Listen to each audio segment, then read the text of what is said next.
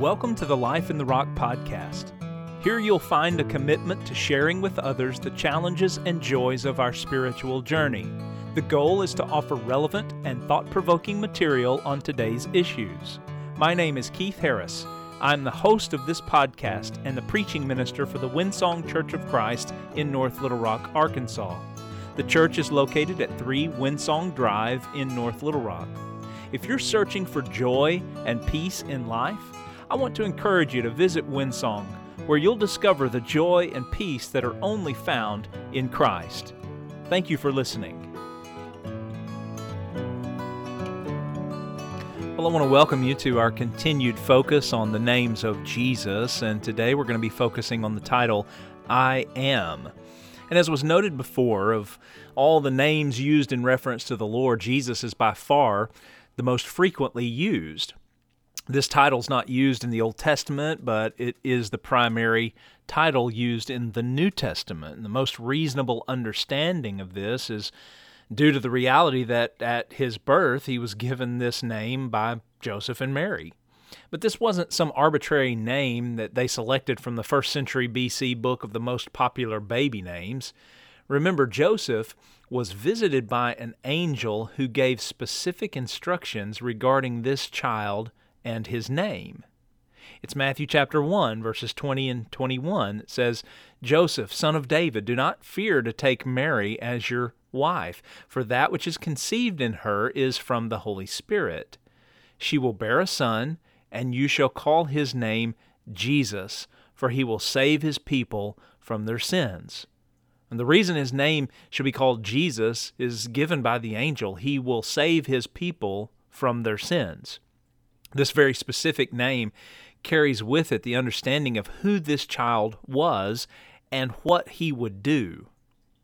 Well, thinking more critically about the use of the name by the writers of the New Testament as opposed to the authors of the Old Testament, it would stand to reason that since he was given this name at his birth, we would not find references of the name Jesus until after such time.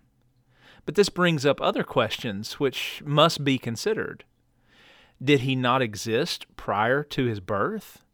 Is Jesus a created being? Or has Jesus always existed? Certainly, volumes could be written on these questions, and many have been. Rather than delving into the depths of the specifics of these most challenging questions, it may serve us well to simply consider who Jesus is solely from the perspective of Scripture. What does the Bible say? Who is Jesus? Well, perhaps the Apostle John, more so than any other New Testament writer, brings to light the reality of the Lord Jesus. No doubt John had an extremely close relationship with Jesus throughout his earthly ministry. The Apostle John is understood to be the disciple whom Jesus loved, John chapter 19 verse 26. When Jesus saw his mother and John standing near the cross, Jesus said to Mary, "Woman, behold your son." John 19, verse 26. Then he said to John, Behold your mother. John 19, verse 27. From that time on, John cared for Mary as if she were his very own mother. It appears that Jesus' intent was for Mary to consider John her son and for John to consider Mary his mother given this special relationship that John had with Jesus and Mary, it makes sense that John would be particularly concerned with bringing to light the reality of who Jesus really is. So, what does John have to say about the Lord? In the prologue of his gospel, John reveals the answers to many of our questions. As an overarching statement and summation of this prologue, we conclude that Jesus is the divine Logos or Word who existed in the beginning. Think about what John writes In the beginning was the Word, and the Word was with God, and the Word was God. John 1, verse 1. At the outset, there are three truths that come to light. First, this Word was in the beginning. Second, this Word was with God. And third, this Word was God. But this begs the question what or who is this Word? If this verse was all we were given by John in his gospel regarding this Word, we would have a considerable amount of difficulty answering that question. But thankfully, John has more to say. And the Word became flesh and dwelt among us, and we have seen his glory, glory as of the only Son from the Father, full of grace and truth. John chapter 1 verse 14. This word who was in the beginning with God, this word who was God, actually became human and lived on earth. John identifies that the Son of God is this word to which he is referring.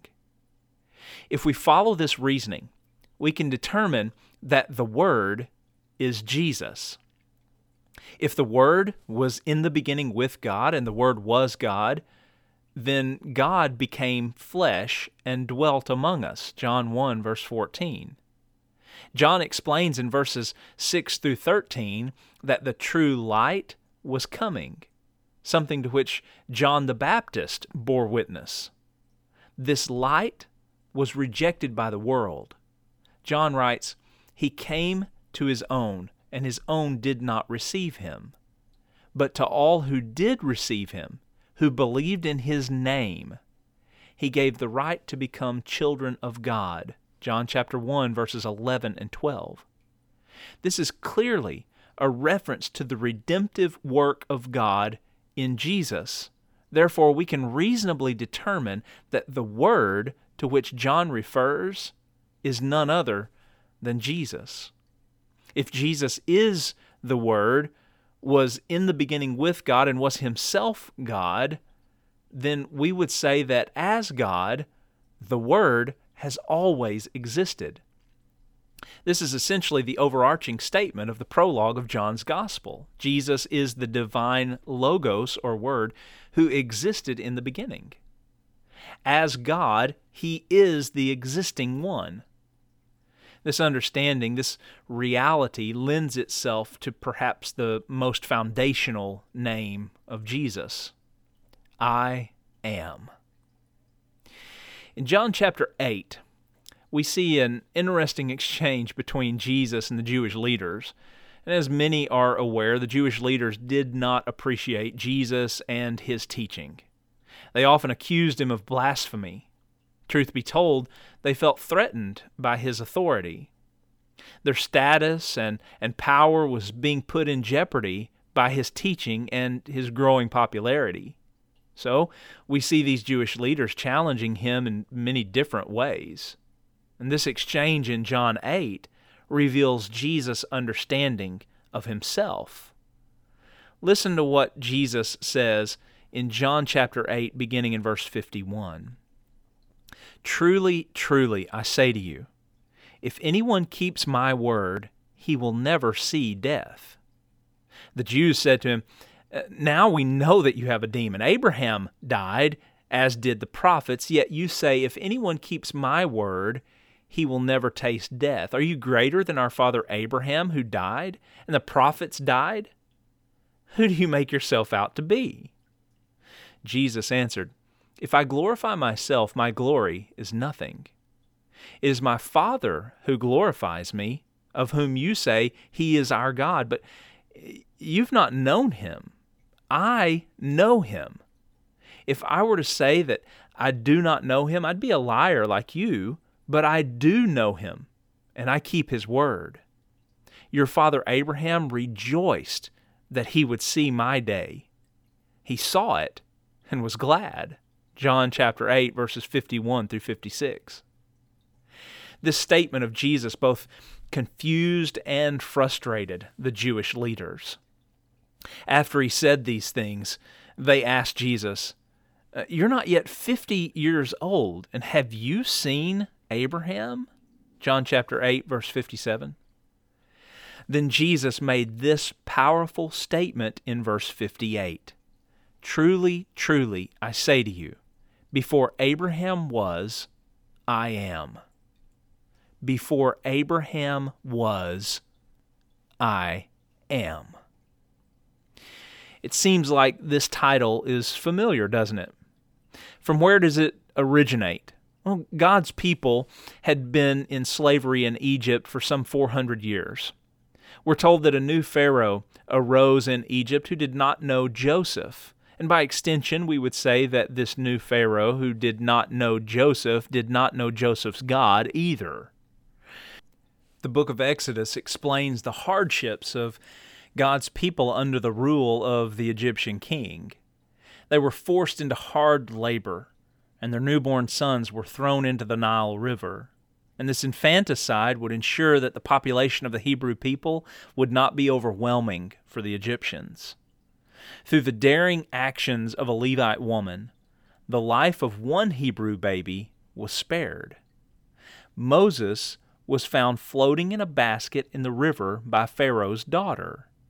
He grew up in Pharaoh's house until he was 40 years old. And following some unfortunate events, Moses fled to Midian, where he found a wife and spent many years as a shepherd.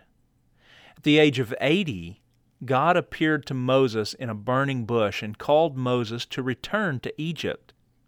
His task was to speak to Pharaoh on God's behalf, telling Pharaoh to let God's people go. Moses said to God, Who am I that I should go to Pharaoh and bring the children of Israel out of Egypt? Exodus 3, verse 11. God promised Moses that he would not be alone. God would be with him. Then Moses said to God, If I come to the people of Israel and say to them, The God of your fathers has sent me to you, and they ask me, What is his name? What shall I say to them? Exodus 3, verse 13. God's response reveals the most foundational title given in Scripture. God said to Moses, I am who I am. And he said, Say this to the people of Israel I am has sent me to you. Exodus 3, verse 14. With this identification, God is saying, I exist.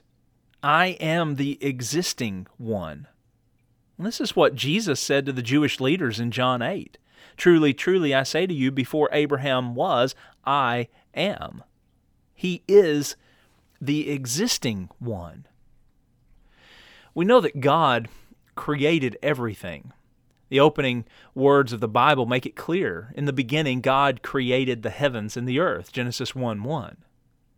So let's think through our reasoning once again.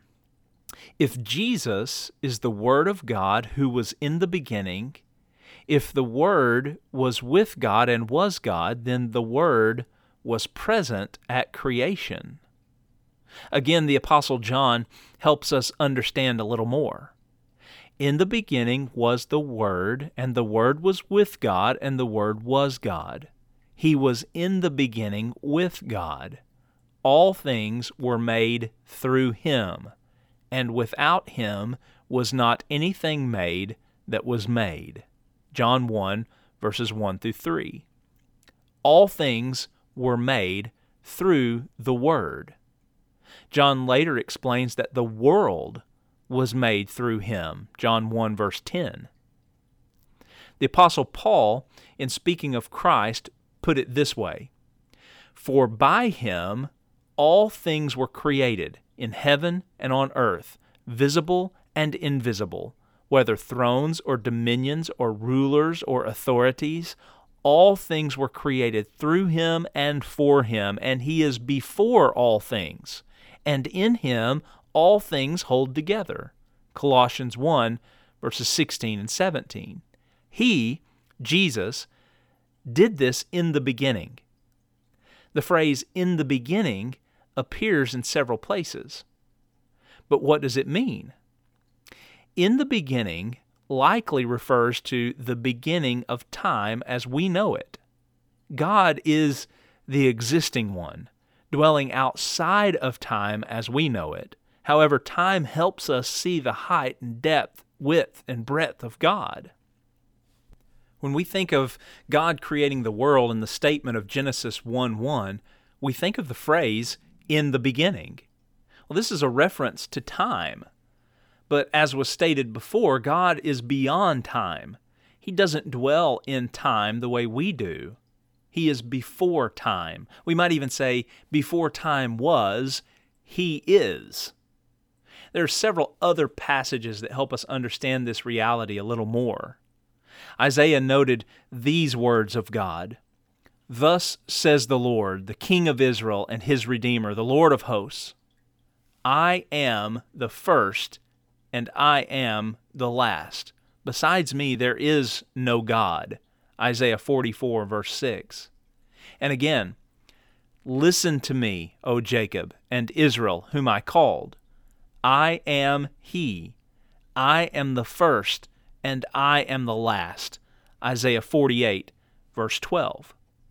Notice the same words used in both passages I am the first and I am the last. The Apostle John, while exiled to the Isle of Patmos, was given a message from Jesus to share with the people, and us included. Jesus said, I am the Alpha and the Omega, who is and who was and who is to come, the Almighty. Revelation 1, verse 8. Alpha and Omega are the first and last letters of the Greek alphabet. They constitute the beginning and the end. Therefore, Jesus is clear in his statement that he is the beginning and the end, the first and the last. But Jesus clarified when he said, Fear not, I am the first and the last, the living one. Revelation 1, verses 17 and 18. Near the conclusion of Revelation, Jesus again said, I am the Alpha and the Omega, the beginning and the end. Revelation 21, verse 6.